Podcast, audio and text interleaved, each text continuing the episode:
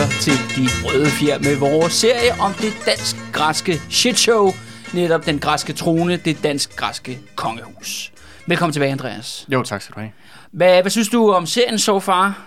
Jeg synes, det er meget underholdende. Ja, jeg vil sige, der har været nogle rimelig vilde plot twists igennem. Altså for eksempel ham der Alexander, kom Ja. sidste afsnit, der blev bidt af en abe og døde. Ja, hvem har set den komme? Den havde jeg sgu ikke set komme. Ingen engang, ingen engang, det, ingen engang, nede, ingen engang grækerne havde set den komme. Du. Nej. Eller ham her, kongen Konstantin den første, som jo også blev, måtte tage eksil tre gange i løbet af hans, Ja. ja. hans hvad kan man sige, øh, regeringsperiode her. Det, øh, jeg ved ikke, om det er en rekord, men jeg tænker i hvert fald, den er deroppe af. Jeg Det tror jeg, det tror jeg faktisk. Øh, jamen, jeg- vi kommer faktisk ind på nogle flere rekorder i dag. Altså Okay. fordi, nu snakker jeg sidste gang om, at, øh, at Alexander der er jo den eneste regerende konge, som er i hvert fald i nyere tid, eller sådan, inden for, hvis vi går helt tilbage til øh, oldtiden eller eller andet, Er blevet dræbt af en abe. som er blevet dræbt af en abe, ikke? Altså, Ja. det, det, er, er der flere i oldtiden? Jamen, jeg kan ikke komme på nogen, men, okay. Det var, men, men man skal, jeg har da bare sådan, man skal aldrig, sgu aldrig sige aldrig. Det kan Nej, godt være, at der er en eller anden sultan et eller andet sted, ja. Ja. jeg ikke ved noget som helst om, som er blevet dræbt af en abe. Det skal jeg ikke kunne øh, hverken bede eller afkræfte. Men vi kommer faktisk til flere rekorder i den her episode. Og Okay. det er jo så om den her dagens episodes hovedperson, det er jo netop nu kong George den anden. Okay, og bare lige før vi begynder at kaste os ud i, hvem George den anden er, og hvad for nogle rekorder han sætter, hvordan er det nu lige, han passer ind i følge den her sådan hele Ja, det her familie? knudrede familietræ, Ja, ikke? altså vi har jo Konstantin den første, som vi snakkede om sidste gang. Ja. Han har jo nogle børn. Og Han har mange børn. Han har mange børn. Ja, og ligesom, en, ligesom hans far, George den første, også havde mange børn, Ja. så har Konstantin den første også mange børn. Ja. Og en af de børn, det var så ham Alexander, som øh, var, var konge en periode, før han så blev dræbt af en abe. ja, ja. ja. Og en af de andre, det er så ham George, som der nu er blevet George den anden. ja. Ja. Og så har han faktisk også endnu en søn, der hedder Paul, Ja. som vi også introducerede i sidste afsnit. Ja. Han, han er så kronprins nu, fordi at George II har ikke nogen børn selv. Okay. Og derfor er det automatisk lillebror, Ja. som er Paul, Ja. øh, som så er... Så, øh, så det vil sige, at storebroren er konge, og lillebroren er tronfølge arving. Ja, lige præcis. Ja. Og for at gøre det endnu mere forvirrende, fordi altså, Konstantin første har rigtig mange børn. En, en endnu yngre, kan man sige, prins. Det er jo så ham der, Andreas, Ja. som er jo så far til Philip. Ja, der, Mumien, der var gift med den nu afdøde dronning Elisabeth, Elisabeth. den anden af Ja. Storbritannien. yes. Er I med derude? Ja, ja. okay, okay, ja. Det, men det er virkelig sådan at holde styr på det der familietræ. Og det er jo, altså, jeg vil sige, at, at øh, hvis man skal sige noget om kongefamilie generelt, jo er det, I får uhyggeligt mange børn jo. Altså det er jo det der med, at det, faktisk den nuværende dronning herhjemme jo, det der med, at hun har kun har fået to, er måske lidt usædvanligt faktisk, at der kun var to okay. Drenge. Ja. Hvor mere, altså hvor Frederik og Mave, de spytter jo afkom ud. Altså hold kæft, regningen til slottet, den stiger bare. Hver gang der kommer en ny barndåb, så ser jeg bare statsbudgettet kuldsejle, ikke? Men de, men de, kan man sige, er meget sådan traditionelt kongefamilieagtigt. Det er det der med, at man, man jo netop sidder på sin flade, øh, man lever ganske længe, øh, mere end måske gennemsnitsbefolkningen, og så har man virkelig meget om, afkom, ikke? Mm. Det er jo sådan meget sådan konge... Hvor mange har Frederik og Mary? Hvor mange børn har de? Er det ikke... Det er i hvert fald fire. Jeg aner det ikke. Det er fire. Okay. Okay. Altså, der, der, er nogen, der er nogen, der er tvillinger og sådan noget. Nå, okay. Ja, jeg læser ikke billedbladet så Nej, meget. nej, nej, nej, nej, men, ja, men, men vi, vi er jo bevæget os ind på den her kategori. Du har selv ønsket emnet for satan, ikke? Altså, Jo, jo, så, jo, jo. så nu, vi er i de kulørte blade, ikke? Jo, jo. Og, og, det er jo det der med, hvem knipper hvem, ikke? Altså, ja. det, det er jo det, der åbenbart er det interessante, ikke? Det er det spændende, det er det spicy, ikke? Det er det, det, det, vi holder øje med, ikke? Nå, men skal vi ikke gå bare i gang, Andreas? Tilbage Jo. til, til det græske, dansk Ja, græske og Georgen øh, den anden. Ja. Jeg kom ind på det sidste gang. Øh, det er, at George den anden, han er nok den værste konge i den her serie. Han er den mindst populære. Han er ham, ingen kan lide. Ikke engang hans egen familie, og slet ikke hans kone. Hvad med historikerne? Nej, de kan sgu heller ikke lide ham. De kan heller ikke lide ham. nej. Og det er også George den anden, altså, jeg tror for, selv for grækere i dag, altså nu er det jo mange år siden, at de afskaffede øh, deres kongehus, øh, det er stadigvæk ham, der har det dårlige rygte. Okay. Det, han er ligesom grunden til, at man skiller sig af med det der kongehus. Der er, jo, der er også mange andre grunde, kan man sige til det, men, men når man... Når Han de var- han var ligesom med til at miskreditere ja, det Ja, ja lige meget. præcis. Og det er jo sådan noget, der går igen i deres skoleundervisning. Altså mm. det er jo noget, man taler om. Hvorfor er det, jo, vi har engang været monarki, hvorfor er vi ikke det? Fordi der var det her asshole, der hedder George II. Okay. Så sparer man specifikt til nogle af de ting, der skete, ja. mens han var konge. Okay, så han, han er ligesom blevet lidt symbolet på det her rådne kongehus, fordi Ja, ja, ja. ja. på grund af de ting, han gjorde, der måske var lige, lige det mere ekstremt end de Ja, andre, ja, som også er præcis. rimelig elendige. Og, og, og det skal også siges det der med, at det en ting er, at vi kommer selvfølgelig ind på, hvad han øh, laver af politiske revkager og sådan noget. Men, men det er også alt, øh, hvad jeg ligesom kan bedømme. Altså han har også en virkelig øh, nederen personlighed, ikke? Altså ja. Han, er, han er også en kedelig, han er en kedelig person, ikke? Altså han er virkelig sådan øh, trist, øh, træmand-agtig, øh, ja, en kedelig. Og der er ikke nogen, der gider at være sammen med ham og hænge ud med ham. Okay, så det Altså, er fedt. ja, ja, lige præcis. Så vi, vi- er et godt selskab i dag, det må jeg jo lige love for. Det, hvis vi lige kan huske sidste gang, det, det sluttede jo med, at den liberale fløj af hæren, lavede jo et kup, som lykkedes, hvor de fik jo sendt Konstantin den første i eksil. Han dør kort inde i sit eksil, og øh, efterfølgende skyder de liberale officerer, de skyder jo så hele øh, Konstantins øh, generalstab og hans ministerhold. Ja, så nu ryger hele den der sådan, øh, monarkistiske højrefløj inden for stats, top ja, af statsapparatet Ja, lige her. præcis. Og, og, så, og, øh, og fordi Alexander er død, som er jo en af den gode af, de, af Konstantins sønner, han døde, han blev dræbt af aben, så tager de altså, okay, så siger de, fuck it, vi tager sgu George den anden, fordi det er jo ham, der er den næste i rækkefølgen. Det er ham, der er den ældste søn. Men, øh, men hvem er det, der siger, vi genimporterer kongehuset? Er det de der, sådan, er det de udenlandske magter, eller er det den her nu liberale... De, de her liberale officerer, de tager det jo netop for ikke at prøve at holde sig gode venner jo netop med vestmagterne. Okay. Eller stormagt, undskyld, ikke vestmagt, stormagterne i det her tilfælde. Ja, Storbritannien for Ja, eksempel. ja, også fordi man skal huske på, at Grækenland er jo lige kommet ud af den her krig med Tyrkiet der i starten af 20'erne, hvor det har jo været en sand katastrofe. Øh, Så situationen er rimelig ustabil, så de har brug for al den støtte, de kan få, øh, kan man sige, internationalt set. Øh, Og så det andet er jo så også, at Rusland er jo ligesom out of the game, fordi der har jo været en, en revolution i Rusland, Yes. som gør lige pludselig, at... øh, Nu er, der, nu er der ikke nogen kongefamilie, der sidder på tronen og Nej, meget og kan venlige. støtte, og kan støtte, kan støtte. Den er ligesom væk. Så det efterlader jo øh, faktisk øh, Frankrig og England, men Frankrig er jo faktisk voldsomt svækket, også efter den første verdenskrig. Så det efterlader faktisk reelt set kun Storbritannien tilbage, Ja. som så backer Ja. øh, af, af, det, af det her ja, monarki. Ikke? Mhm. Øh, men ham her, George den anden, han er faktisk kun øh, konge i 15 måneder. Okay, det var jo ikke lang tid. Nej, det var ikke lang tid. Fordi at øh, han, øh, han når ligesom ind i kongepladsen og sætter sig op på tronen, og før han begynder at planlægge et kupforsøg. Okay. Øh, han- det skal siges jo, han skal lede lidt længe for at finde nogle royalistiske officerer, fordi det første hold blev ligesom skudt. Ja. Øh, men så må man jo gå Så ned de, i de, de rækkerne. fleste lavt hængende frugter, de er ligesom blevet, øh, de er blevet plukket. Jamen, så må man finde en royale køkkenopvasker, eller et eller andet. Nogen, der ligesom i, inden for militæret, som øh, øh, har ligesom royale monarkistiske Tendenser, sympatier. ja. Så han organiserer ligesom en, en, en konspiration øh, om, at det, nu skal de prøve at genkubbe magten for de liberale officerer, men de liberale officerer, de lugter rimelig hurtigt lund. Og det betyder så, at der bliver slået hårdt ned på kuppet. Alle de her andre nye officerer, de bliver ligesom skudt, og så siger de så til George den anden, ved du hvad, du kan bare fisse af, kammerat. Så nu der er han så også eksil. Ja, og faktisk går de faktisk skridtet videre og erklærer Grækenland for republik. Okay, så nu, nu, øh, nu gør de faktisk alvor ordene. Så, Ja. Ja. ja. Ikke, ikke, så meget, ikke så meget bullshit. Nu, er- nu, er vi, nu er vi færdige med det her konge. Vi gav dig en chance. Du prøvede at kuppe os. ja, nu er det nok. ja, nu nok. Så han ryger ligesom ud, og så siger de, nu er Grækenland en republik. I skal aldrig komme tilbage. Og hvis nogen af jeres familiemedlemmer sætter jeres fødder her igen, så er altså, er det bare hurtigt op ad en mur, og så henrettelse. Ikke? Okay. Så, skal vi, sat- så skal jeg sabelvise dig anarkistisk græsk øh, attentatforsøg. Det, det er sådan de, den der besked, der bliver afleveret. Men heldigvis, det er jo den her kæmpe store øh, det, græske, dansk-græske kongefamilie. Den er jo så i eksil, men de får da heldigvis en håndsrækning fra Danmark. Det manglede det bare. Og de får netop altså udstedt, øh, dans, de bliver sammen danske statsborgere. Okay, de får simpelthen Ja, dansk pas. det er Christian 10. i Danmark. Han er jo så konge i Danmark på det her tidspunkt. Han giver dem ligesom en, en håndsrækning. Mm-hmm. Ja, Det er jo også deres familiemedlemmer. ja det er jo, præcis. det er og, det betyder, og det betyder, de, og kusiner. Ja, og- ja, og det betyder, at de kan rejse frit øh, Ja. ja. omkring.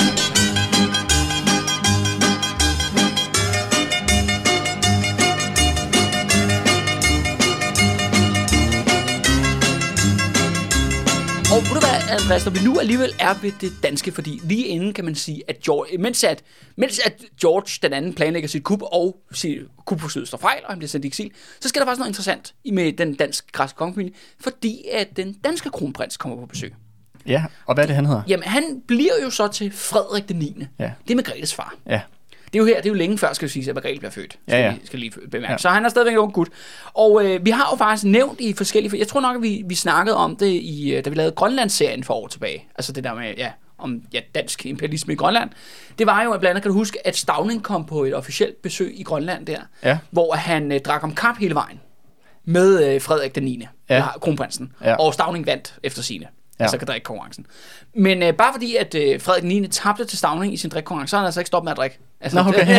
Han fik ikke nok. Nej, han fik ikke nok. At Han fortsætter simpelthen. Og at, at det grinerne er, at historien går på, at han, han var jo alkoholiker. Eller i hvert fald tæt på. Han var i hvert fald en, der var fuld meget tit i alle mulige forskellige forbindelser. ja, det lyder lidt, som om han måske var lidt alkoholiker. Så. Ja, ja, det vil jeg sige. Ikke? Han var i hvert fald fuld. Rimelig ofte i alle mulige forbindelser. Og, øh, og det her det er faktisk en rigtig god øh, anekdote på, hvad, ligesom, hvor fuld han var. Det, det er faktisk lige efter, at øh, Konstantin der er gået i eksil med et- storfamilien der, så kommer ligesom kronprinsen, altså Frederik 9. på besøg i, øh, i Nice faktisk, i Sydfrankrig. Ja. Øh, for ligesom at hilse på jo, de er jo alle sammen i familie. Og, og der sker der så, at øh, han, øh, han bliver så forelsket i en af de her græske prinsesser. Okay. Altså det er ikke fordi, at hun er så interessant, men hun hedder Olga, og hun er sådan en af de der mange jeg skulle sige hundredvis af de der øh, medlemmer af det der grænskongehus. Ikke? Ja. Hun er meget, meget smuk, og, og han, er, han har sgu fået lidt for at sige, hold kæft, du er dejlig, mand. Vi skal- kusine der. Ja, vi Hvorfor har vi aldrig mødt hinanden vi skal, før? vi skal, ja, vi skal gifte os, ikke?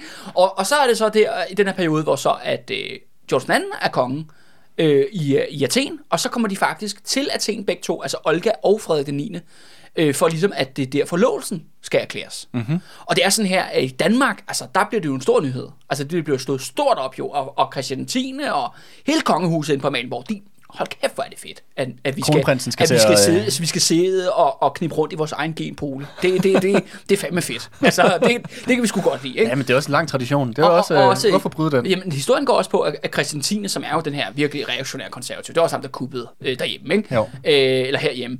Men han er jo virkelig sådan lykkelig, fordi han, det er jo hans fordrukne søn, altså som er udulig, fordrukne udulige søn, som nu faktisk har taget et rigtigt valg i sit liv. Netop en græsprinsesse. Så han er jo head over heels mm. med det her ægteskab. Men problemet er så, til i Athen, til den officielle, hvad hedder det? Forlovelses. Forlovelses. Ja. Så bliver simpelthen udråbt på en balkon, altså til offentligheden osv. Så, videre. så sker der så det, at det er, og så, jeg formoder også, at Frederik har drukket her. Øh, Det, der sker, er, at Olga har en søster, mm-hmm. der hedder Elisabeth. Hun har i hvert fald en søster. Hun har en søster, og den her søster, de ligner hinanden rigtig, rigtig meget. Ja. Så det, der sker, er, at Fred, Frederik, han simpelthen, han tager hendes hånd med en fejltagelse, fordi han ikke kan se forskel Okay. i sit bræt. Ja, jeg skal ikke? og det gør så, at Olga bliver jo pissed jo. Det forstår jeg godt. Altså hun bliver jo ydmyget altså i offentligheden til en stor event Ja. i Athen. Og det gør simpelthen, at hun simpelthen dropper det her ægteskab. Hun, Okay. Så, det var lige før, at Margrethe faktisk havde været halvgræsk. Så, men hvad med, hvad med hende Elisabeth? Hun, vil ikke, øh, hun, hun tænker ikke. Nå, nu tog han min hånd, båd fanger så må jeg hellere... Nej, altså, dog, altså, der er jo trods alt sket lidt, trods alt i mellemkrigstiden. og derfor falder det Så ligesom... hun slipper for det. Ja, det, ja, men det er bare meget sjovt. Det er sådan en, øh, hvad hedder det? Det er sådan en historie, som kongehuset prøver ligesom, det er stadigvæk den dag i dag, at ligesom at forbigå i, i tavshed Okay. øh, med, med Frederik der, ikke? Ja. Øh, Så det vil sige, at han på grund af hans egen, øh, fordi han ikke kunne ja, styre hans eget alkoholindtag, så endte han med at forkludre den der ellers planlagte forlovelse. Ja, ja, og, og, vi, og så har vi jo været endnu, altså så er det danske kongehus jo nærmest været endnu tættere på, på det græske, ikke? Ja. End, det, end det er faktisk i, i forvejen. Ja. Altså det er, bare, det er bare meget sjovt, altså det der med, at det bliver ved med at spille ind igen, og det er kun fordi, han er bare sådan, hvad, hvad er det for en søster, jeg skal have? Øh, Elle, Belle, mig fortælle, ikke? Altså, øh, og derfor går det ligesom galt. Men det er jo bare sådan, kan man sige, en lille sidehistorie. Ja, ja, det var meget han, han, ender, han ender med at komme hjem og måske drikke mindre, og så bliver han så gift med en svensk prinsesse i stedet for. ja. Som senere bliver dronning Ingrid, som er så mor til Margrethe.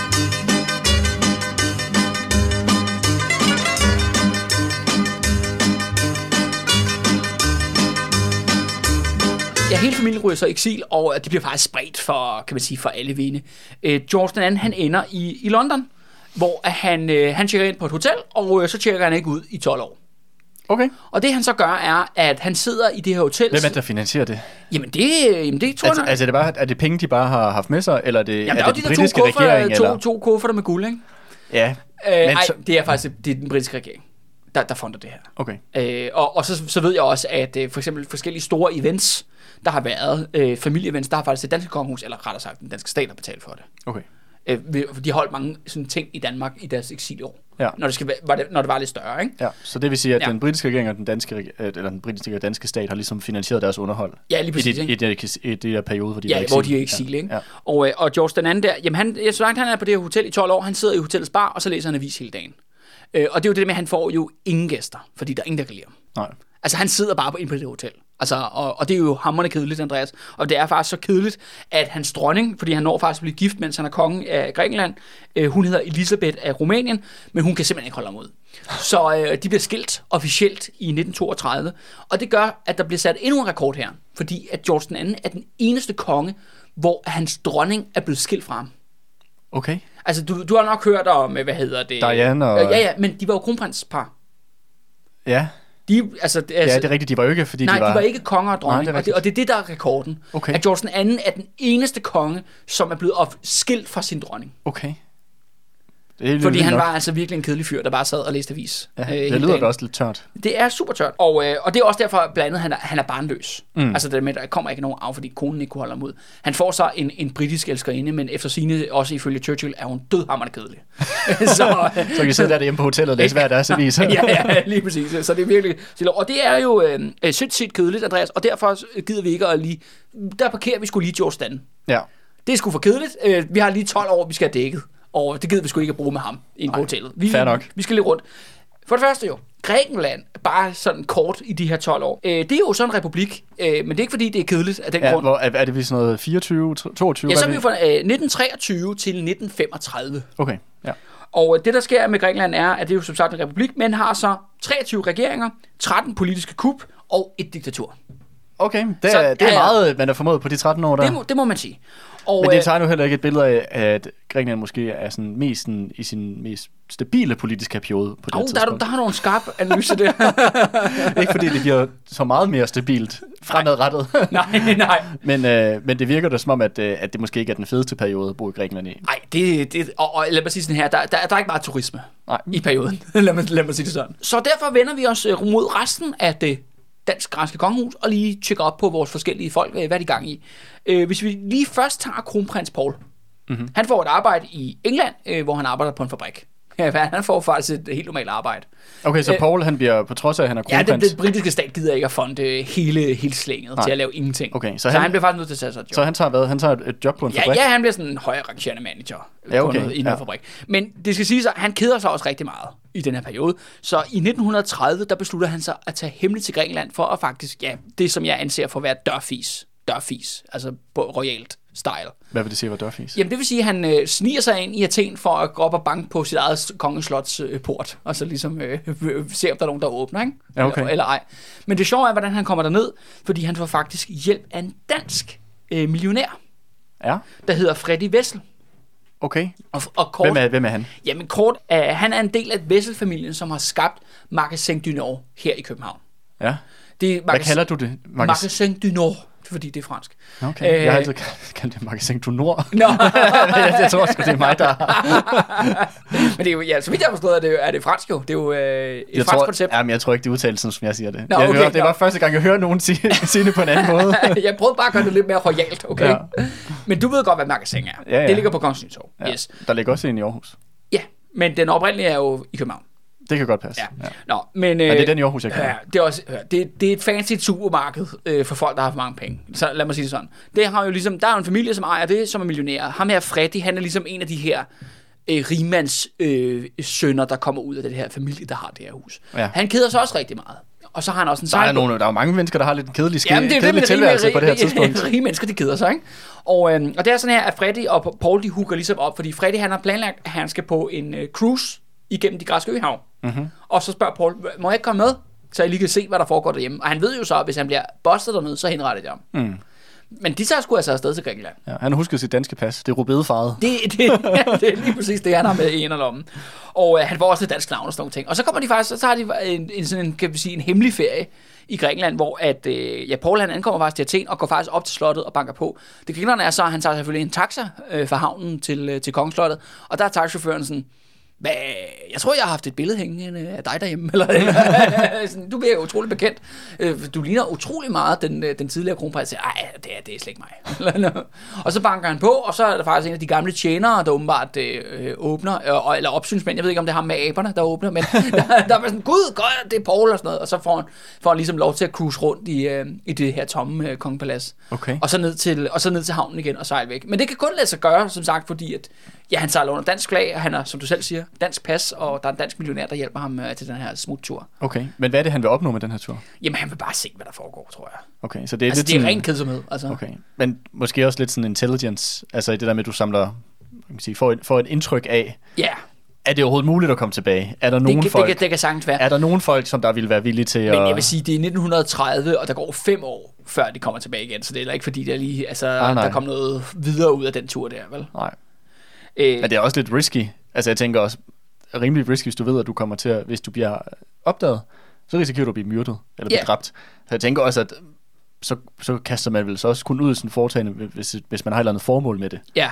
ja. Altså, Udover bare lige at se, hvordan har de husket at slå græsset på palæet. Ja, altså. ja. Men, og, og det vil jeg sgu også sige, Andreas. Altså, øh, nu, øh, altså, du, du har jo sagt jo, at du gerne vil have den her serie, fordi det skulle ligesom være vores bud på uh, The Crown, ikke? På dansk. Og jeg har jo også set nogle af de der sæsoner uh, på The Crown. Og det synes jeg egentlig, det går ind, det går meget igen, er, at altså, hvis vi ikke snakker om selve monarken, altså Elisabeth, alle andre i kongefamilien, de keder sig jo sindssygt. Det virker som, de keder sig ekstremt meget. Ja, ja, altså ja, i den ja. serie. Og altså, ikke noget hvis, hvis, ved den, livet. hvis den giver et realistisk billede af, hvordan det, det ja. er at være kongelig. Ikke? Ja. De, de virker som, de keder sig ekstremt meget, og de virkelig faktisk, og de lever jo et liv, et vildt luksusliv, de behøver ikke at arbejde, de behøver at lave absolut ingenting, men det er også det der med, at de, deres tilværelse er ligesom tom. De har ikke noget formål med noget. Ja, de har ikke formål med livet, og derfor søger, uh, virker der også så mange konflikterne i mange af de der episoder, det er, fordi der er no- nogen, der gerne vil lave noget mere. Ja. Men det kan de ikke få lov til, fordi så tager de fokus væk fra mon- monarken. Ja. Det er i hvert fald det, jeg har fået ud af at se den serie. Ja, ja. Og, og, og, og det, det synes jeg, det kan man genkende igen. Det går ligesom igen, det der med, at de, de der, dem, der er toerne og treerne og firerne og femmerne og hvad det hedder, ikke? altså de mangler jo ikke noget. Øh, de lever i vild luksus, men det er også virkelig, altså, de, mange af dem har sådan lidt triste liv, eller sådan i Ja, sådan ja. guldbuer, har jeg lyst til at sige, ikke? Jo, jo, 100 procent. Der er der hende der Elisabeths øh, søster, Ja. Margaret. Ja, Margaret, ja, ja, eller eller- sådan ja. der. Altså, hun virker ekstrem sørgelig skæbne. Altså, Ja. hvor hun nærmest drikker sig selv ihjel og ryger sig selv ihjel. Ja, ja. kedsomhed. Ja, ja, ja, ja, lige præcis. Og, Og, og det tror jeg også er der med, altså Paul der, han, øh, altså, hvor han- brormand der, han er jo så den, den altså en tør kiks, ikke? Der sidder derinde og læser avis på det der hotel, ikke? Hvor mm. han der Paul der er sådan, nej, okay, og sådan se, og sker der noget, ikke? Altså, mm. kan, kan man få øh, mening tilbage med livet, ikke? Altså, det, jeg tænker også bare det der med, at når man er født ind i det der, så er man bare sådan, okay, hvis jeg ikke er inde i det der palads, så er jeg forkert, ikke? så er jeg manager på den her fabrik. ja, ja, ja, lige præcis. Men det, det, så er jeg bare ligesom normale mennesker, og det kan jeg ikke klare. nej, nej, ja, men det tror jeg da helt Ja, sikkert også. ja. Jeg tror, det, det, jeg tror, det, hvad hedder det, Gud forbyde det, skulle de da også synke ned og blive som normale mennesker. Ja, ja. Altså, det er, det er, det, der er kun en vej, det er op. ja, ja, ja, ja, lige præcis.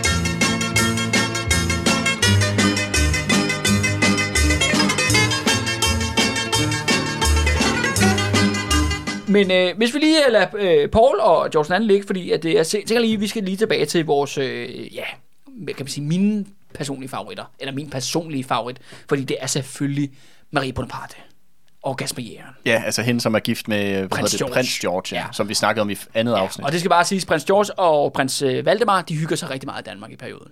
Okay. Altså, og de er også super kedelige, så dem gider vi ikke snakke om. Vi vil hellere snakke om, hvad fanden har Marie Bonaparte gang i. Og, øh, og hun, øh, hun er jo, ja, hun er jo selv erklæret orgasme og prøver en masse mænd af, og hun er virkelig sådan øh, ude på ligesom at udforske sin seksualitet øh, på alle mulige måder. Og derfor i den her periode, her i mellemkrigstiden, der opsøger hun selvfølgelig den store, hvad skal vi kalde det, guru inden for det her. Det er jo selvfølgelig Freud. Ja, Sigmund Freud. Altså psykologiens fader, tror jeg nok. han man er kalder ham, ikke? datidens øh, Jørgen Ørting. Eller? ja, det kan du godt, det kan du godt se. Nå, men, men det der er sjovt er jo så, at øh, vi har jo så øh, den her historie både fra Freud og fra Marie Bonaparte, fordi de begge to skrev sindssygt meget. Ikke? Og, og det der så sker er, at hun opsøger Freud øh, ligesom kunde. Altså, hun er fra overklassen, hun har masser af penge. Øh, og hun siger, jeg vil gerne have en, øh, jeg vil gerne have en time på Brixen med Freud. Fint nok. Øh, hvor min check, ikke? Bum. Og det der så sker er, at da hun så ligger der på Brixen, og Freud skal så til at stille sine spørgsmål, så, øh, så åbner hun skulle lige op for kjolen og viser sine bryster. Mm-hmm. Og, så, og så siger hun bare, øh, tag, mig, tag mig hårdt, Freud. Og, og så Freud, nej, nej, nej, nej, nej, jeg, jeg er professionel, jeg er ikke interesseret i sex med dig, men jeg er virkelig interesseret i dine penge.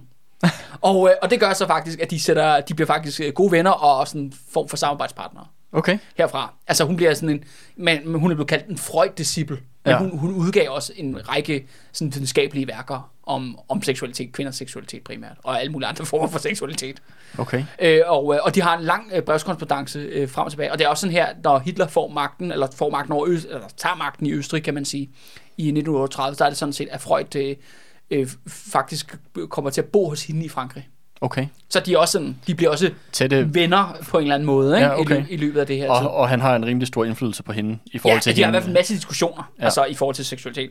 Øh, men, altså, men det skal siges, altså Freud øh, er jo også en spændende karakter, øh, men, men Marie er bare lige det skridt vildere end ham. Mm. Lad mig sige det sådan her. Han har jo engang sagt det med, at han røg cigar i stedet for at onanere. Men, men der er Marie bare sådan, hvordan kan jeg onanere mere? Eller sådan, i stedet for at finde noget, der kan ligesom erstatte det.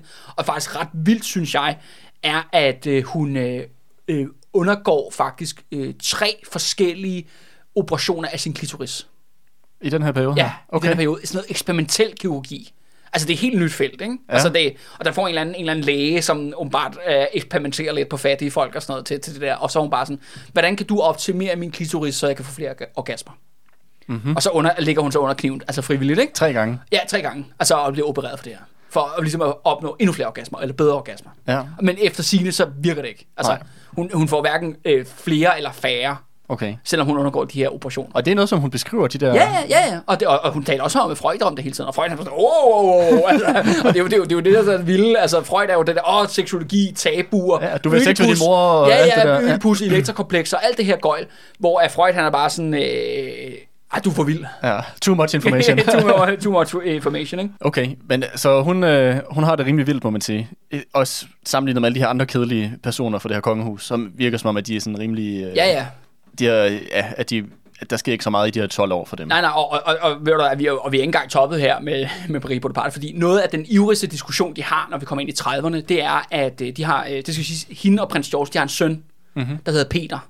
Øh, Og han er sådan en ung mand, og øh, han skal have en uddannelse, hvor, hvor ender han selvfølgelig i Danmark. Ja. Ligesom, ligesom farmand, ikke? Så Ja. han er også opdraget dansk, øh, på sin vis, kan man sige. Øh, men han er selvfølgelig lidt utilpasset ung mand, øh, som han nu er. Og der er øh, Maries øh, analyse af ham, hun er bare sådan, det han trænger til, det er at have sex med mig. det, er sådan, det er sådan, vi fik sammen. Det er sådan, vi fik et problem. Okay. Fordi hun siger, han lider af et stort elektrakompleks. Okay. Og, øh, og hvem er Elektra? Jamen, det er jeg jo. Så jeg må hellere... Jeg, min, øh, min mis er fuldstændig top-tunet. Den er skåret til. Uh, det, er, det er bare med at komme med Sønneke ind.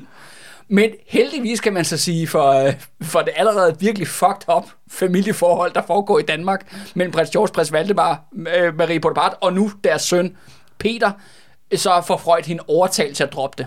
Okay, det var da alligevel... Øh, det var da det meget heldigt. Det var fandme heldigt, at, at han trods alt... Og hvem skulle have troet, at Freud var fornuftens stemme? Ikke? Jeg tænker, ja, ja, det jo ham, der, det jo ham, der snakker side på side med det der med at have sex med ens forældre og have lyst til det og sådan noget. Men, men han, han er sådan... "Ej, Nej, altså, nej, nu er der faktisk nogen, der prøver at gøre det i virkeligheden. Nej, nej, nej, det er for meget, det er for meget. Det do it. Jeg tror, jeg tror ikke, at det kommer til at lyse hans øh, teenage-problemer, at, øh, at du gør det ved ham.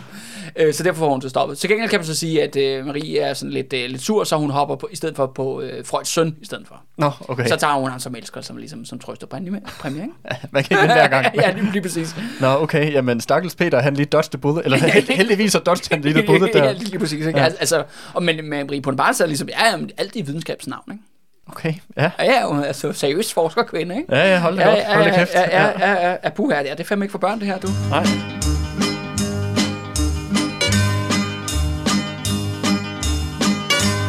Hellere, øh, lad os lige øh, lægge alle de her orgasmer øh, væk, og, øh, og, og så rette os blikket mod øh, god gammel fascisme. Det ved man hvad er jo. Altså i modsætning til alt det her eksperimentel seksualitet. øh, for det der sker er, at i 1935, der går situationen simpelthen i hårdknud i Grækenland. Igen, igen, igen. Det har som sagt været utrolig ustabil... Er det 35, siger du? Vi er her? 1935, ja. Ja, så det er, det er to år efter Hitler, han jo også kommer til magten. i Ja, lige, lige, lige præcis. Ikke? Øh, situationen gået i hårdknud igen, og der er der sgu en af de her øh, ledere, øh, mere eller mindre militærledere i, Grækenland, han er sådan, ved du hvad, skal vi, øh, skal vi prøve det der kongehus igen? Nå, okay. Skal vi, skal, vi, skal vi ikke prøve det? Altså, jeg er bare sådan, ja, det, det, det går jo ikke skide godt, altså, hvad, hvad kan der ske, ikke? Altså, og, og derfor siger, så øh, spørger de faktisk George Nanner, om han ikke har lyst til at vende hjem, og det siger han så, øh, det siger han øh, ja til. Altså, og, George den anden, der sidder hjemme og læser avis på det der ja, ja, hotelværelse. han læser faktisk i avisen, at han er blevet konge igen. Okay. Det, det, det, er sådan historien. Det er sådan historien. Gud, der er sådan en mindre notits nede på øh, under siden. Ja, Græsk gud. konge indsat igen, hvad ja, satan? Ja, og det er jo også sådan, hvad hedder det, det er jo også den anden rekord, han sætter. Han er også den eneste monark, der har læst i nyhederne, at han blev indsat igen. Der er ikke nogen, der spurgte ham Nej, okay. om, øh, hvorvidt han ville Der være er ikke nogen, konge. der gad og informere ham om det. nej, nej, nej. Hvem siger der til ham? Ej, jeg gør det sgu ikke. Ja, ja, og så flytter simpelthen hele holdet tilbage til, øh, til England. Og der er ikke rigtig nogen, der er glad for at se dem. Nå, Til gengæld er prins George, han er med faktisk, øh, og Marie Bonaparte kommer også med øh, faktisk tilbage til Grækenland. Og øh, de tager faktisk øh, til Kreta, Mhm. mm-hmm. hvor at George faktisk ikke har været siden 1800 og, øh, øh, undskyld, 1906. siden han var den der guvernør. Ja, ja, hvor ja. han blev smidt ud, ikke? Og han er bare sådan, han er fucking glad for at være tilbage på Kreta. Han er bare sådan til alle, han møder sådan, hvad fanden, og Kreta er fedt og sådan noget, kan I huske mig? Og så er de sådan, ja, det, det kan vi desværre godt. Eller sådan. Men så nogen, en er glad, er, de, alle de andre, de er sgu ikke så glade. Okay. Kongehuset tilbage, fresh start. Der har lige været, vi har haft 12 års øh, pause fra hinanden. Hvordan kommer det til at gå nu i ungdomshuset? Ja, men også familien har også haft 12 års pause for hinanden, lyder det. Det lyder ikke som om, Ja, de har været spredt fra alle vinde, ikke? og boet forskellige steder rundt omkring i, i Europa. Øh, men øh, George den anden, øh, og, øh, og kan man sige, det græske militærdiktatur der, det, det går ikke skide godt, eller det ser lidt sort ud, fordi der er kommet et nyt parti i Grækenland, netop kommunisterne. Ja, Det græske kommunistparti. ja. KKE, tror jeg, det hedder. Ja, ja, lige Altså præcis. forkortet. Ja. Og, og de, de har sgu haft nogle ret gode valg. Altså de her øh, forskellige sådan, parlamentsvalg, der har været, de er jo gået massivt fremad, og på vej, godt på vej mod at blive det største parti. Og øh, det kigger Johnson anden en gang på, og så siger han, ved du hvad, vi indfører sgu et fascistisk diktatur. Bum. Og det der så gør, er, at han får hyret en øh, general, eller sådan en, jeg tror nok, han er faktisk oprindelig oberst, der hedder, ja, det er jo så det der med det græske udtale, ikke? Øh, Metaxa. Altså, du ser spørgende på mig, som Ja. jeg ved det. Jeg ved Ja. det ikke. Nå, me, jeg har lyst til at kalde ham Meta, men det er ikke sådan, at det udtales staves E M-E-T-A-X-A-S. Men Taxas, Metaxas. Ja. måske. Ja. Okay, men det, det vil sige, at du har, du har ligesom øh, situation med, du har allerede et eller andet form for militær diktatur of some sort. Ja, altså du har i hvert fald du har valg sådan hele tiden, men der er militæret griber ind. Konstance Okay. i, i, det, i den politiske udvikling. Ikke? Ja, okay. Det lyder lidt ligesom, at du har det øh, i dag i øh, Thailand, for eksempel. Mm. Altså, der har du også på Ja, det papiret. det er meget god punk. der, har du, der har du også valgt. der er der også et kongehus. og du har et kongehus, som har en rimelig stor ind- indflydelse på, hvad der sker, og du har et militær, som også øh, blander sig rimelig meget i, hvad der sker i forhold til parlamentar- parlamentspolitik, og hvor kongehuset og militæret arbejder rimelig meget hånd i hånd sammen. ja, det må man sige. Ja, så jeg ved ikke, om man kan lave en analogi til, analogi til det. Det kan du sagtens, bortset fra, at den her gang kan man sige, at det er jo endnu en militærdiktatur, som de har haft nogle stykker af allerede nu, men det bliver anderledes, fordi det bliver faktisk et fascistisk diktatur Ja. med ja. ham der med Taxas. Ja, okay. Så der er ham her, så har han hverken En sige- græsk fører, kan man sige. Ikke? Ja, men det vil sige, hvad, hvad sker der så? Altså, øh, er det, at han, øh, at han øh, begår folkemord på Kommunistpartiet eller, og dens medlemmer, eller hvad er det, hvad er det ligesom, der foregår? Jamen, altså det, der, det er jo så sjovt er, at Metaxas, og det er jo også derfor, at han har, det skal siges, den her nye konstitution med henholdsvis George II og Metaxas som uh, diktator, øh, det får selvfølgelig uh, britternes fulde støtte. Mm-hmm. Og det er jo også det der med. Det at at det bliver hævet frem som ikke som, altså Metaxas er ikke som Hitler, han er som Mussolini.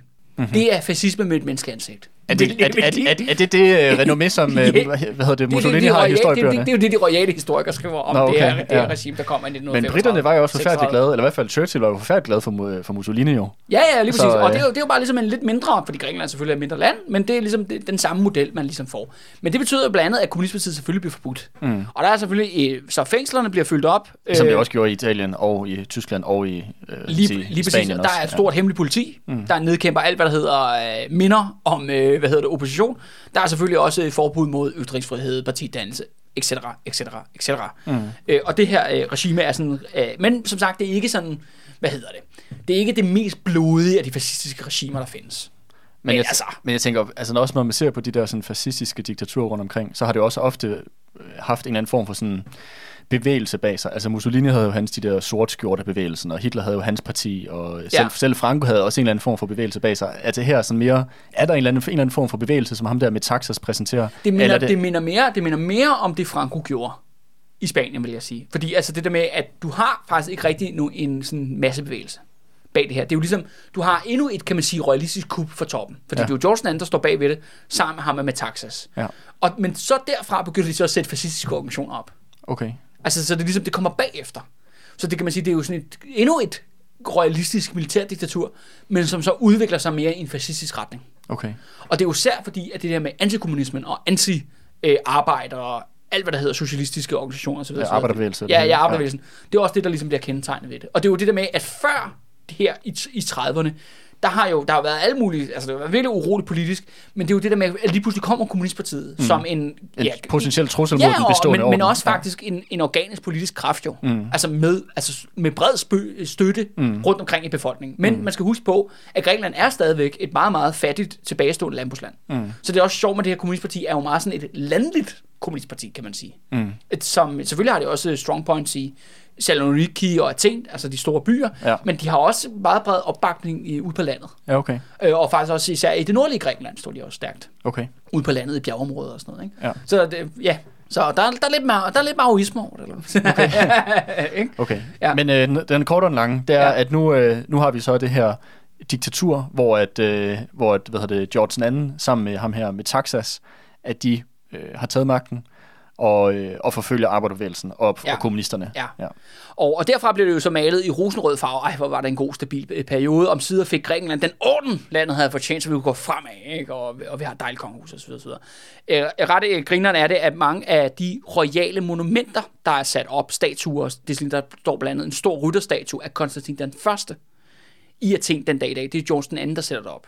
Så det er den her periode her. Ja, lige præcis. Der er han simpelthen øh, spendere penge Hans på... far, der blev sat i eksil Ja. tre gange. Ja, ja, ja, ja. Han sætter monumenter op, og han laver royale begravelser for døde familiemedlemmer og sådan nogle ting. Men, ja. men alle de her, kan man sige, det er jo så lidt lo- øh, lokale events, som det egentlig er i. Jeg tænker, det der sker er øh, ofte, når de kongehuse ligesom viser sig ud i offentligheden til sådan nogle events her, så bliver de budet ud af lokalbefolkningen. Mm-hmm. Altså folk virkelig, altså... De er ikke populære. Nej, og det skal man sige, at, at tit de her store royale begivenheder bliver lidt sådan også, øh, det, det der starter ofte demonstrationer mod Okay. regimet, selvom det er jo selvfølgelig pisseulovligt Ja, ja, at lave demonstrationer mod, øh, mod regimet. Ja. Og det er også derfor, at George den anden, han er den værste konge i den dansk græske kongerække i Grækenland.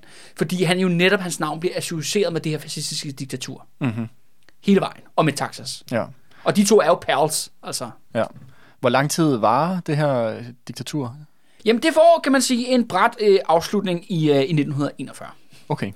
Øh, men faktisk kan man sige, det begynder lidt før, men i, Så det øh, vil sige alligevel, øh, det har været sådan en, hvad sagde du, det var i 35? Det begyndte. 1935, Ja, så er det, har de alligevel seks år at løbe på. Ja, seks gode Det er år. også lang tid. Ja, ja, ja. ja. Jamen, men, det har, men det er jo det der med, at det har efterladt sig et spor, det her. Ja. Altså i, i den græske historiske bevidsthed. Og mm. det er derfor, hvorfor er det en dårlig idé at have et kongehus? Det er på grund af det her. Okay, så det er ligesom, Simpelthen. det, er ligesom det der skrækeksempel, der bliver Ja. fremhævet. Jeg skal også lige, spoiler der kommer også til at gå rigtig dårligt efter 2. verdenskrig. Ja. men, men, men det starter allerede her. Og George den andens navn og huset, altså Glucksborgene i Grækenland, bliver helt klart associeret med det fascistiske kup. Og hør, det er jo bare værd at pege på vores hjemlige eksempel med Christian 10. og hans konspiration med Erik Witt og alle de andre. Hvad, hvad, kunne man, altså, hvad ville man have fået ud af et royalistisk diktatur i Danmark? Jamen det er selvfølgelig øh, dybt, dybt konservatisme og reaktionære kræfter, og øh, til, til løbende over i, i fascisme, ikke? Altså, du refererer til, til de her... Nu, nu, nu lykkedes de jo aldrig med deres kup. Nej, nej, nej, det blev så, så besejret, kan man sige. Så ikke? vi ved jo ikke, hvad det ville hente med. Men det er i hvert fald tydeligt, at de, de kupforsøg, du tænker på blandt andet det der i... Øh, hvor- hvornår var det nu, det var? I 1920, ikke? 1920, og der var også et par andre gange, hvor der var sådan en tilløb til noget kup. Ja, ja, før, før det, ikke? Påskekrisen, var det ikke også det, det jo, hed? ja, det var det der 1920, ja. Ja. ja. Øh, og hvor det jo var de her, ja, Erik Witt og de andre her, altså, som jo var ekstremt sådan, ja, sådan ekstremt konservative, sådan lidt, jeg ved, ikke- jeg ved ikke, om man kan kalde dem sådan lidt adelsagtige. Øh, Jo, jo, 100%, og også det der med, at de jo netop øh, jo også satte deres egne frikorps op, ikke? Mm. Altså, det, det, er jo, det var de jo også godt i gang med. Ja. Og, det går, og det er jo, så, så har du det sådan, så er der protofascisme, altså et eller andet sted derimellem, ikke? Det er jo det, det, er jo det du får, når, kan man sige, inderkreds omkring kongehuset kupper. For hvem er de mennesker? Jamen, det er selvfølgelig folk med titler og slotte og alt det her. Og blåt blod i årene. Ja, blot blod i årene. Og hvad, og hvad for nogle politiske holdninger har de? Ja. Altså, det, for dem er der ikke så langt til, altså det er jo ikke alle, men, men det, der er mange af dem, der er sjovt nok mange adelige også i Danmark, der jo tilsluttede sig nazipartierne under besættelsen osv. Mm. Det er jo ikke fuldstændig fremmed for dem. Ikke? Nej, nej, men jeg synes, altså, jeg synes, en ting er det der med, nu var fascismen en, en bevægelse i, Europa på det her tidspunkt, på grund af den krise, som europæisk kapitalisme befandt sig i. Men, men jeg synes, man så jo sådan set også, hvad det var for et regime, som, som jeg tror måske sådan en som øh, Christian den 10. egentlig måske også godt kunne tænke sig at etablere i det, som han havde med, øh, med hvad nu han hed, ham der øh, i, start, i slutningen af 1800-tallet. Estrup der. Estrup, Ja. fordi der, var- der havde du jo også en situation, hvor de facto, at det borgerlige parlamentariske demokrati var sat ud af kraft, og hvor du havde det her sådan... Ja, der er du en stærk mand. Rigmandsvælde. Ja, ja, en stærk mand, ikke? Altså, ligesom, Og det var jo også, altså, det er jo ikke fordi, vi vil kalde det fascisme i dag, men det var jo et, et, kan man sige, et ekstremt sådan, hvad skal man sige, hvis der var sådan, i det omfang, vi taler om demokrati, var det i hvert fald ekstremt begrænset Ja. ja. i forhold til det, som vi kender i dag. Og hvor det jo var lige præcis folk med status, folk med titler, folk med de rigtige familienavne, at det var Ja. ja. dem, der fik, sad, fik hele flæsket. Og hvor at, øh, hvad det normale arbejdere knap der kunne få lov til at gå en tur i en park, fordi Ja, ja, Det, var ja. det var forbeholdt folk med penge. Altså, Ja, ja, ja, ja, ja. Så der synes jeg også, der ser vi også et eksempel. Det er også bare for lige at få nuancer med, at alt, Ja. alt der ligesom er royalt og reaktionært og sådan noget, det er ikke alt som fascisme, men det kan også bare stadig være super reaktionært, og så være sådan noget der, for eksempel. Ja, ja, Øhm, men, øh, men, Men det, er jo det, kan man sige, men det er jo det, George Dan, han hopper ud i. Ja. Ja. Altså, han tager jo, kan man sige, det er jo, som du selv siger, ja, det er jo skridtet fra, den er Estrup-modellen, kan man så sige, den har de jo prøvet masser af gange i Grækenland, og han, men han tager ligesom skridtet videre, og siger, okay, nu prøver vi faktisk, laver vi faktisk, et, sætter et fascistisk regime op. ja. Men det er også det, der kan man sige, det der ironiske er, hvordan Grækenland kommer med i 2. verdenskrig, fordi de jo angrebet af et andet fascistisk diktatur, nemlig Italien, mm-hmm. der i øh, den 28. oktober 1940, hvor at øh, Mussolini, han øh, har set på alle Hitlers øh, erobringer, blandt andet Danmark jo, og Norge, og hvad hedder det, Holland, og Belgien, og Frankrig, og Luxembourg, og tænker, hvor du hvad, jeg skal sgu også være med, jeg, jeg nipnapper lige øh, Grækenland, men det går fuldstændig helvede til jo for italienerne. Det, der sker, er jo, er, at ja, grækerne... de tager vel også, øh, er, er det ikke også der, de prøver at erobre øh, Albanien? Øh, jo, det har de gjort nogle år før. Nå, okay. Ja, ja. ja så de, de har rykket ind i Albanien, og tænker, hvad det næste skridt, det må være Grækenland, ikke? Jo. Men det går fuldstændig galt for dem. Altså, grækerne simpelthen altså, lammetæver dem op i, ved den albanske grænse der, ikke? Men er det så den græske sådan, statslige her, eller er det de kommunistiske partisaner? Jamen, det er den uh, græske statslige her, okay. Altså under Metaxas, ikke? Ja. Altså ledelse, ikke? Øh, og det kan man så sige, ja, hvorfor vinder de der? Jamen, det er jo fordi åbenbart det italienske regime er fuldstændig pilrådent. Der er jo også nogle ret sjove øh, anekdoter, som jeg hørte i forhold til den franske, øh, nej ikke den franske, den, øh, den spanske borgerkrig, hvor at, øh, at hvor når det Mussolini kommer til i 23, eller noget den Øh, dur, 22, 22. Ikke? Ja. og så har du den spanske borgerkrig der I 36. i 36 ja. Ja. ja. Så der har du alligevel haft det her fascistiske Mussolini-diktatur i 15 år, give or take. Ja, ja, ja. ja. Øh, så, når, så når de der italienske soldater bliver sendt over til Spanien for at hjælpe Franco og hans styre, så kan man sige, de der øh, italienske soldater, de har ligesom prøvet at mærke på egen krop, hvad fascisme er Ja, i ja. 15 år. Og øh, sjovt nok er de ikke ekstremt motiveret for, Nej, nej, for, nej, for nej. at kæmpe, Nej, for at etablere et det- nyt det- Nej, den italienske her har ikke en særlig god performance øh, under hele det her. Øh, der er sådan nogle historier, hvordan, at, øh, hvordan at, der er sådan det, det, hvad kan man sige, den franske, eller ikke, jeg ved, man kalder det, den franske franco-hæren der, Ja. ja. lidt af det, den fascistiske franco-bevægelse der, de bliver med at klage over, at de der italienske soldater, at det eneste, de kan bruge dem til, fordi de nægter at slås, det eneste, de kan bruge dem til, det er sådan at, at Holde vagt, ikke? holde vagt og være lidt i køkkenet, og sådan, at, øh, at det er mere sådan dræn på det indsatsen. Og, øh, og jeg tænker, hvis det er den samme form for, øh, øh, hvad kan man kalde det, morale, ja, som de her italienske, og entusiasme, som Ja. de her italienske soldater, de nu har taget til Grækenland for og, og Europa, så forstår man måske godt, at det Ja. ja. gik så øh, skide godt. Ja, lige præcis. Og, og, og, og derfor kan man sige, at det hurtigt udvikler, kan man sige, det italienske feltog mod Grækenland så til, øh, ja, til et kæmpe nederlag for, for Mussolini. Og i den samme situation, det tvinger faktisk øh, Hitler og Nazi-Tyskland til at gribe ind. Den 6. april 1941 invaderer de simpelthen først Jugoslavien, og derefter øh, Grækenland. Og, øh, mens, men, men Hitler synes, det er død irriterende, skal siges, med hele det her Grækenlands shit show. Og han gør det jo kun fordi, at Mussolini, hans tætte allierede i Europa, er i gang med at få lammetæsk af den her ja, underbemandede, udsultede græske her i de her bjerge i den her grænseregion. Han er jo faktisk i gang, han har jo øjnene helt rettet mod et helt andet sted. Han er rettet mod øh, Sovjetunionen jo. Han er jo gang, det er jo fordi, det er starten af 1941, så han er i gang med at forberede sig til sin store invasion, til Nazi-Tysklands store invasion af, Sovjetunionen. af Sovjetunionen. Ja. Og derfor, synes, at derfor spilder man tiden på det her græske sideshow, mm. som det egentlig er. Og der skulle han så efter sine have sagt, at øh, oh, George II, han er min fjende nummer et. Nå, Altså, og, og, og det blev virkelig, altså jeg ved ikke, hvor, altså den historie blev virkelig taget op og blæst op. Så det kom til at stå i rigtig mange aviser, og det var, jeg tror også, det danske græske kongehus virkelig har taget den her historie til, og det der står i alle de royale biografier, ja, George den anden, han er god nok, fordi han var Hitlers fjende nummer et. okay. Der Ja, i, i 1941, ikke? ja.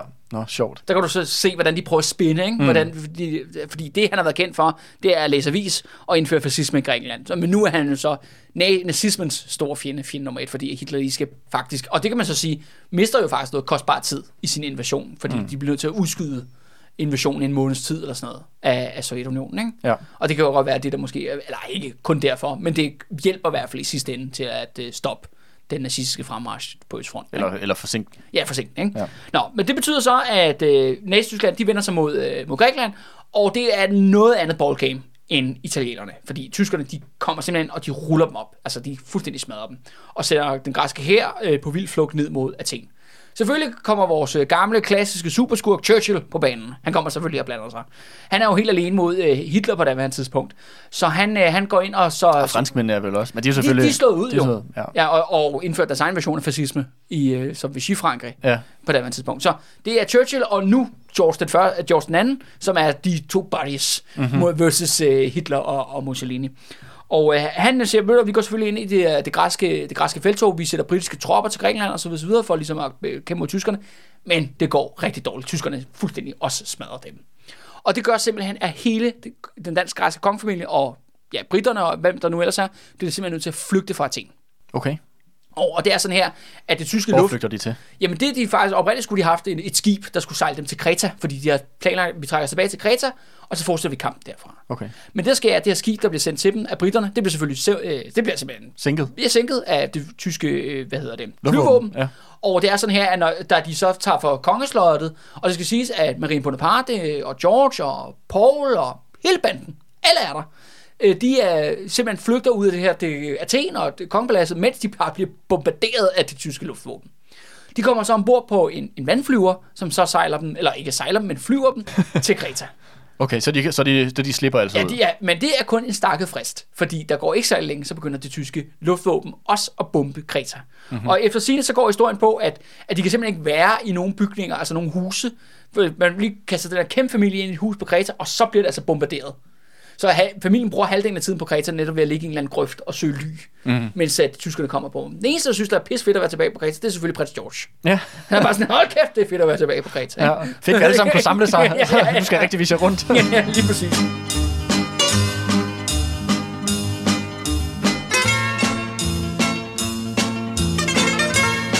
Det har, situationen for den græske kongefamilie har ændret sig rimelig meget så på ga- ganske få år, lød det til. Det må man sige. Fra at øh, have etableret fuld kontrol og virkelig sat sig tungt på øh, i sadlen i, med, i samarbejde med ham der Meta, Metataxas, eller hvad han hed, Ja, så, øh, så nu så er de ligesom, øh, nu flygter de så ud af landet. ja. Ja. ja. Han, han dør faktisk af, hvad hedder det, af naturlige årsager lige her i den her periode. Okay, Så han er ligesom ude, og så er der kun George den anden, kan man sige, der er regeringsleder her, ikke? jo. Øh, men de er så på Kreta, men der går ikke så længe før, at tyskerne simpelthen øh, lancerer en full-blown invasion, invasion af Kreta fra luften. De kaster 10.000 tyske faldskabssoldater ned over øen. Okay. Og det bliver altså det vilde, det vilde slag, hvor at, øh, blandt andet at lokale græske beboere, de angriber de her luft, øh, faldskabssoldater med hjemmelavet spyd, blandt andet. Okay. Altså, det bliver altså det bliver vildt og blodigt. Og, og det er også et, et hårdt slag. Altså britterne har især, det er især faktisk øh, New Zealandere og folk fra Australien og sådan mere den der del af det britiske imperium, som er dem, der er soldater på Kreta. Men det bliver vildt og blodigt slag, men det ender faktisk med, at tyskerne vinder. Okay. Og det betyder så, at den græske, dansk græske kongefamilie er ligesom på spand igen. De bliver simpelthen nødt til at, at flygte endnu en gang. Og denne gang vil de flygte til Ægypten. Mm-hmm. Som er også en britisk koloni, ja. på det her tidspunkt. Ja. Men det, der sker, er, at de skal ligesom hen over Kreta. Altså for, kan man sige, fra den nordkysten til sydkysten. ja. Og det indre af Kreta er bjerge, skal Ja. siges. Så det er også en virkelig, ja, vildsom, er vildsom tur. den øh, letteste vej. Nej. Og det, der så sker, er, altså, at henholdsvis, først blev hele, kan man sige, øh, kvinder og børn og øh, god gamle prins George, de blev evakueret af britterne lidt før, men, men Paul og George Dan, de bliver ligesom til, til sidste udkald, at de ligesom kan se, okay, tyskerne kommer til at vinde den her. Mm-hmm. Og, øh, men det, der sker, er, så de flygter hen over bjergene, de to, og så har de, men de har så heldigvis for dem, kan man sige, New Zealandske bodyguards med, altså for det britiske militær. Øh, fordi det, der sker, er, at de øh, er blevet, for, altså de, lige før de bliver dræbt op til flere gange hen over de her bjerge. Men det sjove er, at det skulle ikke af tyskerne. Nå, hvem så? Det er så af græske soldater og den græske civilbefolkning. Okay. Fordi de ved jo godt, hvem de der to røvhuller er. Ja, ja, ja, ja. altså, det er jo dem, der indfører fascisme. Ja. Det kan godt være, at han er Hitlers fjende nummer et, ham der, men uh, Han er også han, min er fjende. han er også, han er også min fjende. og, og, og, derfor kan man sige, der er faktisk flere incidents, hvor at de lige ved at få skudt hovedet af, Okay. eller blive lynchet, men, hvor de, men heldig, kan man sige, heldigvis for dem har de så det britiske imperium jo, Ja, til, at, til at back dem og, op. Og ikke? uheldigt for den græske befolkning. Ja, uheldig ja, og der kan man sige, det har været, måske været meget passende, hvad hedder det, slutning på det kongehus, hvis de var blevet klynget op i en eller anden græ, hvad hedder det, bjerglandsby, i stedet på Kreta, ikke? Men det er altså ikke det, der sker, øh, fordi britterne beskytter dem, eller New Zealanderne beskytter dem. Ja. Og det gør så, at de kan komme ned til sydkysten, og der er så en båd, der kan sejle dem til i Ægypten. At George den anden, han bliver ikke særlig længe i Ægypten. Man sætter ligesom sådan et, den græske eksilregering og deres militære styrker og sådan noget, bliver så samlet i Ægypten, og så kan man sige, den del af Mellemøsten, som britterne kontrollerer, det er blandt andet det, det der Israel i dag, og Libanon mm. og sådan steder. Ja, Palæstina, det Ja, område ja, der. ja, ja, ja, lige præcis. Øh, men, men George II, han bliver sgu ikke, og han bliver sgu ikke hængende derud ved frontlinjen. Han, han tager hurtigt tilbage til sit hotel i London.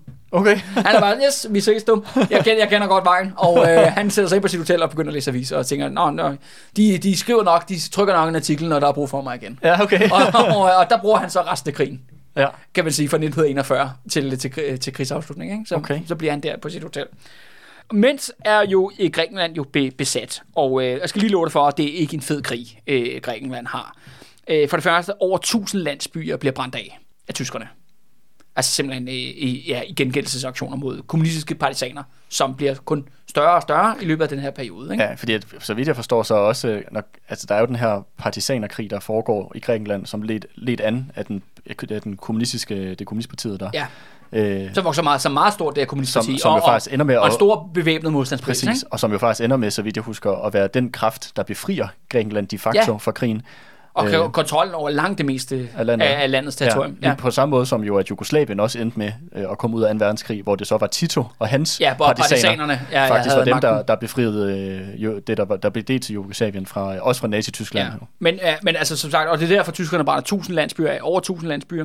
De skyder, de henretter i hvert fald også omkring 20.000 personer. Mm.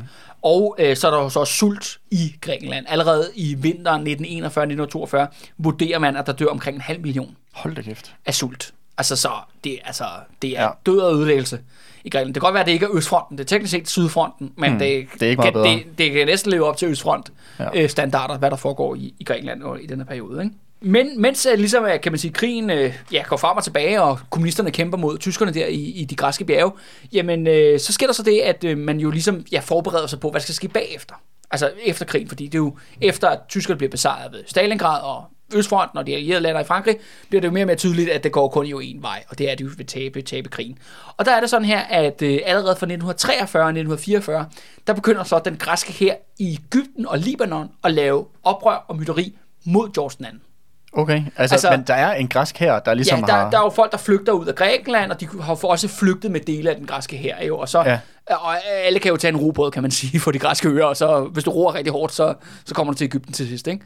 Og, og de samler så forskellige styrker, men de her styrker er ikke, ingen af dem vil være lojale over for øh, George II eller det danske Og kæmpe hans navn. Nej, nej, nej. Og det, fører, altså, det starter faktisk som, kan man sige, som strækker. Altså man nægter simpelthen at, at være i krig, altså udføre sin soldaterpligt. Og til sidst er det faktisk væbnet oprør, hvor at britterne er pisse sure, fordi de bliver nødt til jo at sætte britiske soldater ind, faktisk primært faktisk indiske soldater fra Indien, mm-hmm.